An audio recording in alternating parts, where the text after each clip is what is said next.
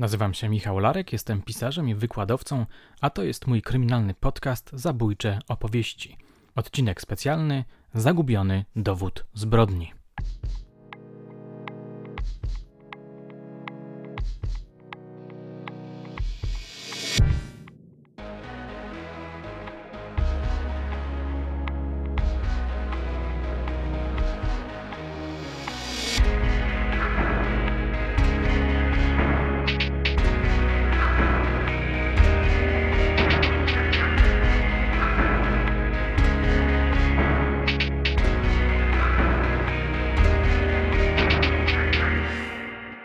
Moje drogie, moi drodzy, dzięki Waszym komentarzom, wiadomościom, propozycjom uzmysłowiłem sobie ostatnio z całą mocą, jak bardzo fascynują ludzi, a szczególnie miłośników prawdziwych opowieści, niewykryte czy też niewyjaśnione do końca zagadki kryminalne. Postanowiłem więc raz na jakiś czas nagrywać odcinki, w których przedstawiałbym tego rodzaju sprawy. Pamiętam pewną ciekawą rozmowę ze znajomym oficerem na temat jego życia zawodowego. W pewnym momencie zapytałem go o najciekawsze śledztwa.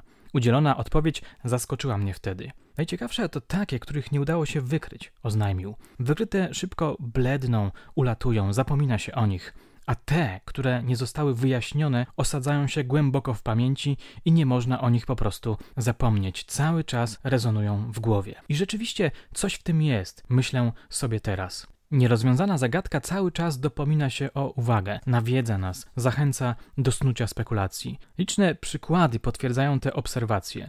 Przypomnijmy chociażby sprawę Jarosława Ziętary, Iwony Wieczorek, Krzysztofa Olewnika czy małżeństwa Jaroszewiczów. Niektóre z tych spraw zamieniają się wręcz w słynne kultowe fabuły. Wspomnę tu tylko o mitycznym Kubie rozpruwaczu. Raz na jakiś czas wracamy do tych opowieści, mając nadzieję, że nasza naturalna potrzeba poznania prawdy zostanie w końcu zaspokojona. To ciekawy paradoks. Niemożność poznania prawdy irytuje nas i jednocześnie fascynuje. Gdy teraz do Was o tym mówię, zaczynam odczuwać wielki apetyt na niewyjaśnione historie. W takim razie kończę ten wstęp i zabieram się do roboty. Gdzieś w tyle głowy słyszę strzępki filmu poświęconego Zodiakowi, słynnemu zabójcy ze Stanów, który nigdy nie został zidentyfikowany. Opowiem Wam zatem dzisiaj dwie historie opowiedziane mi przez znajomego oficera, które nie zostały do końca wyjaśnione. Posłuchajcie.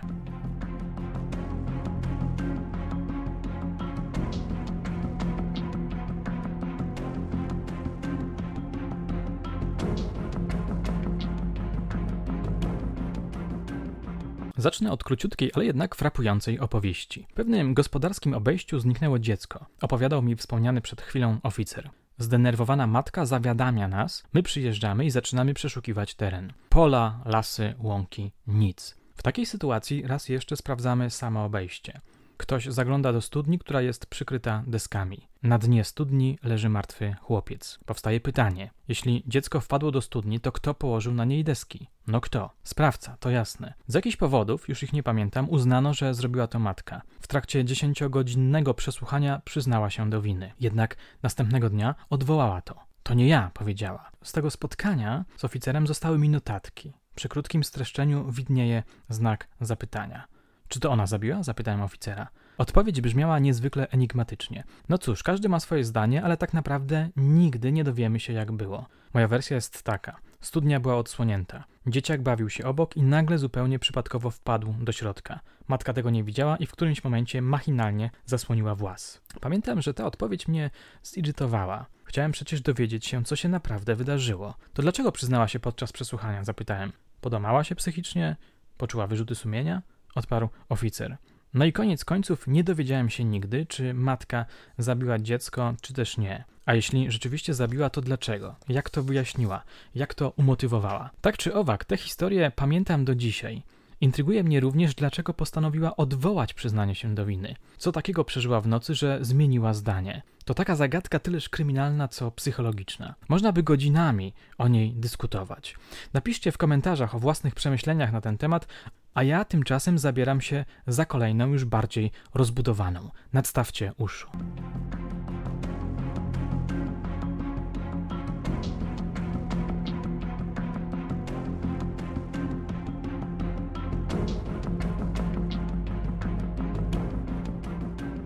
Ten sam oficer opowiedział mi kiedyś kapitalną historię, do której wracam raz na jakiś czas.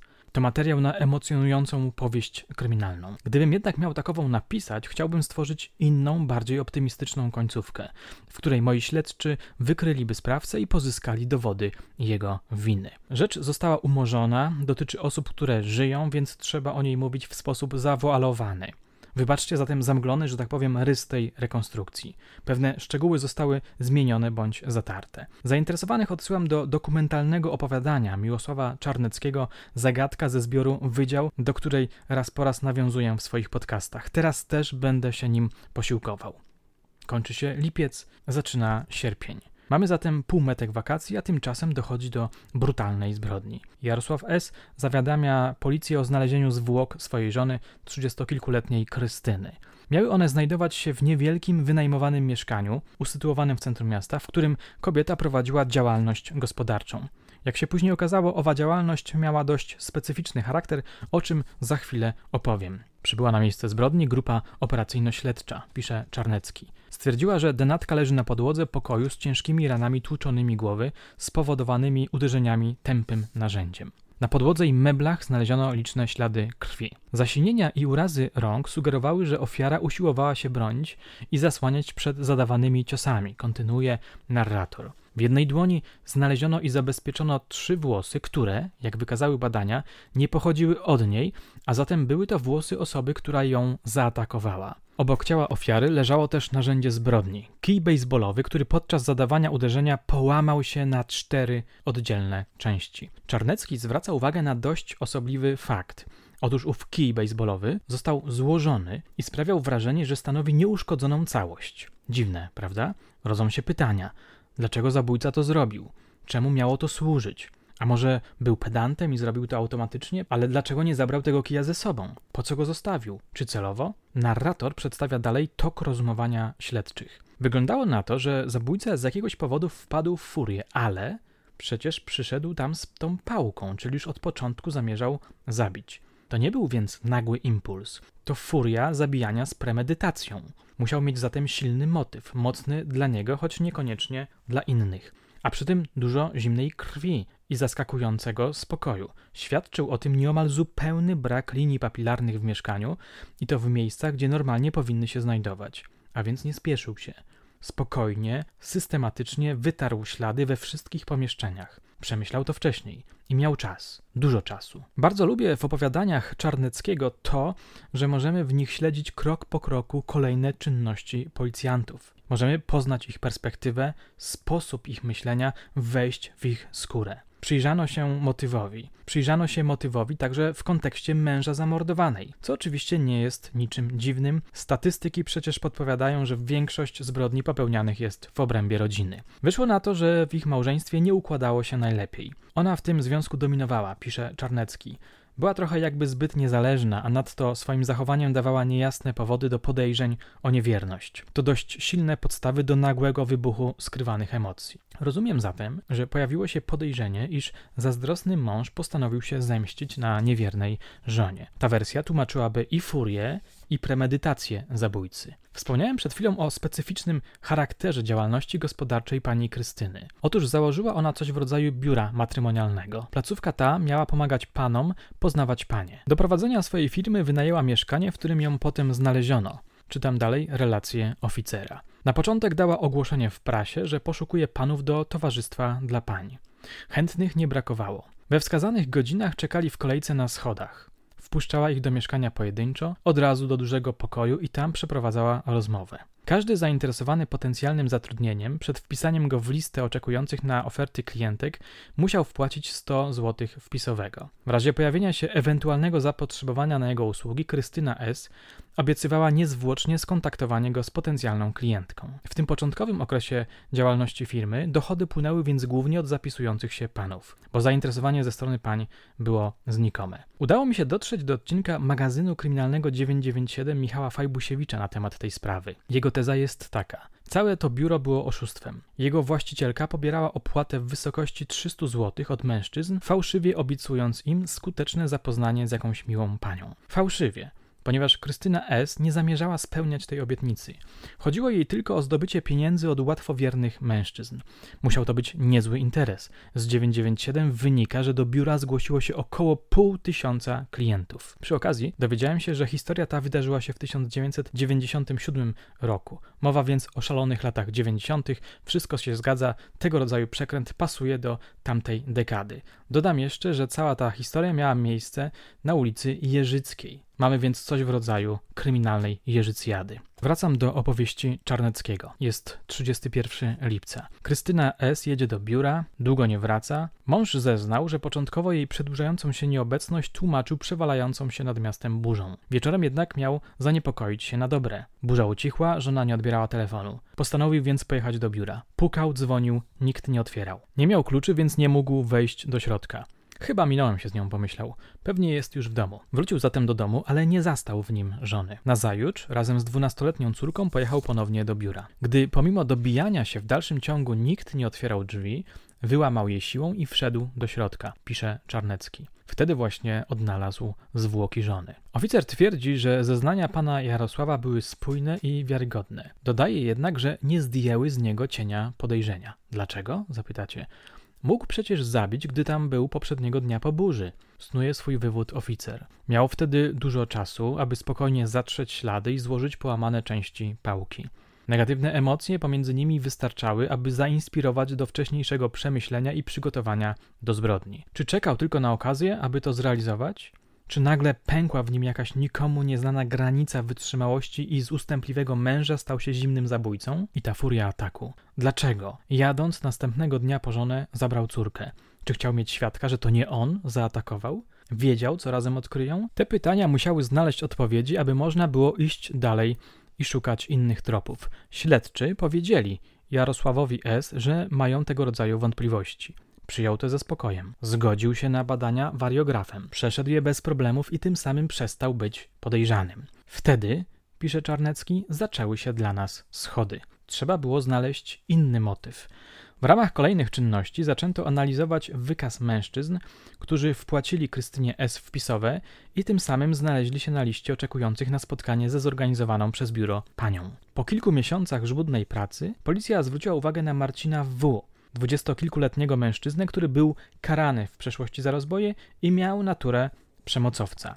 Co ciekawe, jego ojcem był znany lekarz. Przesłuchano go. Jego zeznania były zgodne z zeznaniami innych mężczyzn, z jednym jednakowoż wyjątkiem. Otóż śledczy wychwycili pewien drobiazg, który wyróżniał jego zeznania. Gdy poproszono go o opis mieszkania, w którym był przyjmowany, pisze Czarnecki, Zaznaczył, że Krystyna S. po rozmowie kwalifikacyjnej oprowadziła go jeszcze po całym lokalu. Dotychczas wszyscy inni przesłuchiwani kandydaci twierdzili, że byli wpuszczani wyłącznie do pokoju, w którym odbywała się rozmowa. Dlaczego więc jego miała potraktować inaczej? Czyżby się obawiał, że jednak gdzieś tam jeszcze zostały jego ślady? Podczas dalszych sprawdzeń ustalono, iż Marcin W. jest zatrudniony w warsztacie, z którego można było w ciągu pięciu minut dotrzeć pieszo do miejsca zabójstwa. Nadto przeprowadzony wywiad ujawnił, że w miejscu pracy posiada on bogatą kolekcję wiszących na ścianie kijów baseballowych. Te trzy elementy wzbudziły w nas szczególną czujność. Zbyt dużo tu zaczęło pasować. Nie wiem jak wy, ale ja wyobrażam sobie podniecenie śledczych, którzy nagle złapali świeży trop i ze świeżą energią ruszyli do przodu. Co było dalej? No cóż, trzeba było pozyskać dowód. Pamiętacie, że na miejscu zbrodni odnaleziono trzy obce włosy, prawdopodobnie zabójcy. Pobrano zatem Marcinowi w włosy. Jest nasz, pomyślałem o Marcinie, napisał Czarnecki. Policja była pewna, że to on jest właśnie sprawcą zbrodni. Była przekonana, że lada dzień otrzymają z zakładu medycyny sądowej potwierdzenie jego winy. Tymczasem mijały dni i tygodnie, a biegły się nie odzywał. W pewnym momencie przyszła wiadomość, skandaliczna, bulwersująca. Okazało się mianowicie, że kodu DNA włosów nie ustalono, dlatego że. Zgadnijcie dlaczego. Dlatego, że wszystkie dowodowe włosy uległy zniszczeniu. Możemy sobie uzmysłowić wściekłość, bezsilność, gniew śledczych. Byli wszakże dosłownie o włos od zabójcy, tymczasem jakaś dziwna okoliczność losu pokrzyżowała im szyki. Niesłychane, frustrujące. Owszem, prowadzą dalej czynności, szukają innych podejrzanych, ale w gruncie rzeczy śledztwo stoi w miejscu. Pojawia się zagrożenie umorzenia tegoż śledztwa. W końcu zapada decyzja, ryzykowna, ale chyba nie było innego wyjścia. Marcin W. zostaje zatrzymany. Śledczy przystępują do przesłuchania. Młodzieniec powtarza znaną już policji swoją wersję kontaktów z ofiarą. Ale nie zgadza się na badanie wariografem, co oczywiście jest wymownym komunikatem dla policji. Facet boi się. Blefujemy więc, że rezultat badania DNA wskazał, że w dłoni zamordowanej ofiary znajdowały się jego włosy, pisze Czarnecki. Dziwne, bo nie robi to na nim żadnego wrażenia. Czy niewinny człowiek by się tym nie denerwował? Dlaczego go to nie rusza? Gdzieś we mnie odzywa się jakiś alarm, coś mi tu nie pasuje, ale co? Dalej robi się jeszcze ciekawiej. Policja naciska, Marcin traci pewność, w końcu prosi o chwilę przerwy. Śledczy przystają na to. Zgadzamy się. Kontynuuje opowieść oficer. Prosi też o papier i coś do pisania. Czy chce napisać jakieś oświadczenie? Zostawiamy go w spokoju w towarzystwie jednego kolegi. Dyskretnie obserwujemy. Myśli, coś zapisuje, rozważa. W końcu to przerywamy. Dziesięć minut minęło. Kontynuujemy. Co teraz powie? Jak myślicie? Czy Marcin W. pękł? Czy przyznał się do winy? Niestety nie. Wrócił do swoich wcześniejszych wyjaśnień. Śledczy zaintrygowani zajrzeli do jego notatek. Zaiste były one bardzo wymowne i uzasadniały policyjne podejrzenia. Co nam nie mają? Śladów nie, włosów nie, świadków nie, a więc nic. Naturalnie to nie są zapiski niewinnego człowieka. Co więcej, pojawia się pytanie, skąd Marcin W. wiedział o tym, że policja nie ma włosów. W jaki sposób wszedł w posiadanie tajnej informacji, że próbka została uszkodzona? Że wszystkie próbki zostały uszkodzone? Czyżby miał jakiś związek z tym faktem? Wszystko to wyglądało bardzo podejrzanie. Wtedy procesowo zabezpieczamy i włączamy do akt jego kartkę z zapiskami, pisze Czarnecki, to prawie jak przyznanie się do winy. Nazajutrz prokurator występuje z wnioskiem o tymczasowe aresztowanie pod zarzutem zabójstwa. Sąd stosuje sankcje.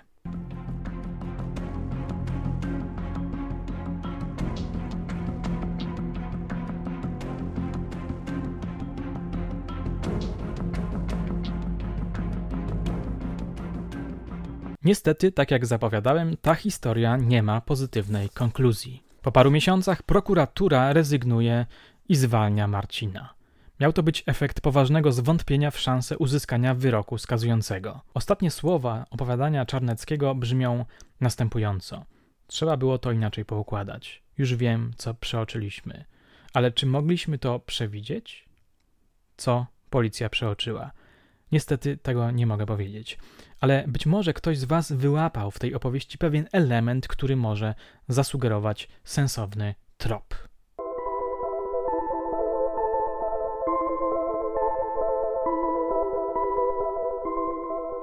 Moje drogie, moi drodzy, na początku powiedziałem, że opowiem Wam dzisiaj dwie historie.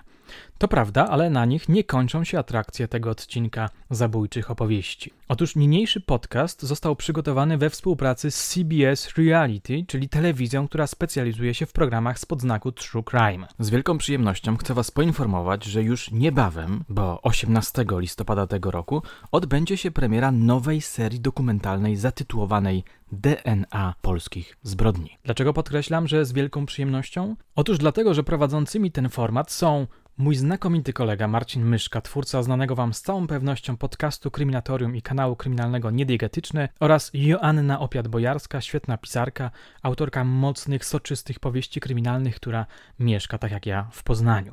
Przypomnę dla porządku, że kryminatorium Marcina Myszki, który jest ojcem chrzestnym moich zabójczych opowieści, można słuchać na takich platformach jak na przykład Spotify czy Apple Podcast. Twórcy DNA polskich zbrodni zapowiadają, że ten program opowiada o najbardziej poruszających sprawach kryminalnych, zabójstwach i motywach. Formuła programu polega na tym, że owa dwójka prowadzących przy wsparciu wybitnych ekspertów, takich na przykład jak Bogdan Lach czy Jan Gołębiowski, drobiazgowo zrekonstruuje 10 najgłośniejszych spraw kryminalnych ostatnich lat i pokaże, na jakiej podstawie doszło do skazania winnych. Będzie to zatem prawdziwa uczta, tyleż kryminalna, co psychologiczna.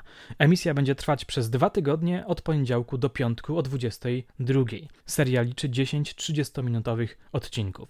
Zapowiada się zatem intensywny, kryminalny maraton. Już zacieramy ręce. Mnie najbardziej zainteresowała sprawa z Poznania, która zostanie opowiedziana w odcinku dziewiątym i zatytułowanym Nie ma ciała, jest zbrodnia. Posłuchajcie opisu. Małgorzata S. wyszła z pracy w Poznaniu i zniknęła.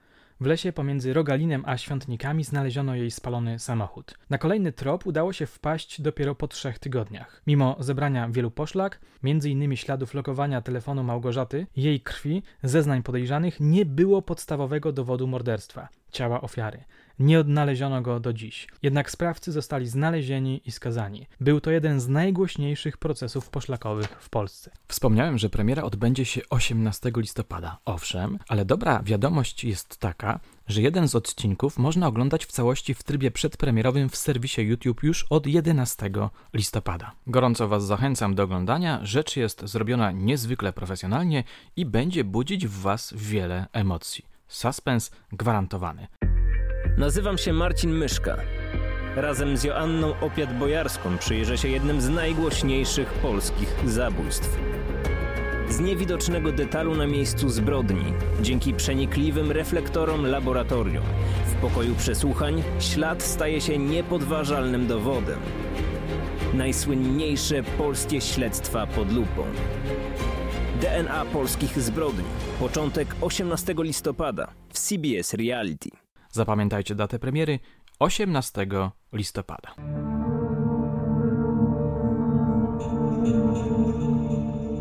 A na dzisiaj to wszystko. Żegnam się teraz z Wami bardzo, bardzo serdecznie.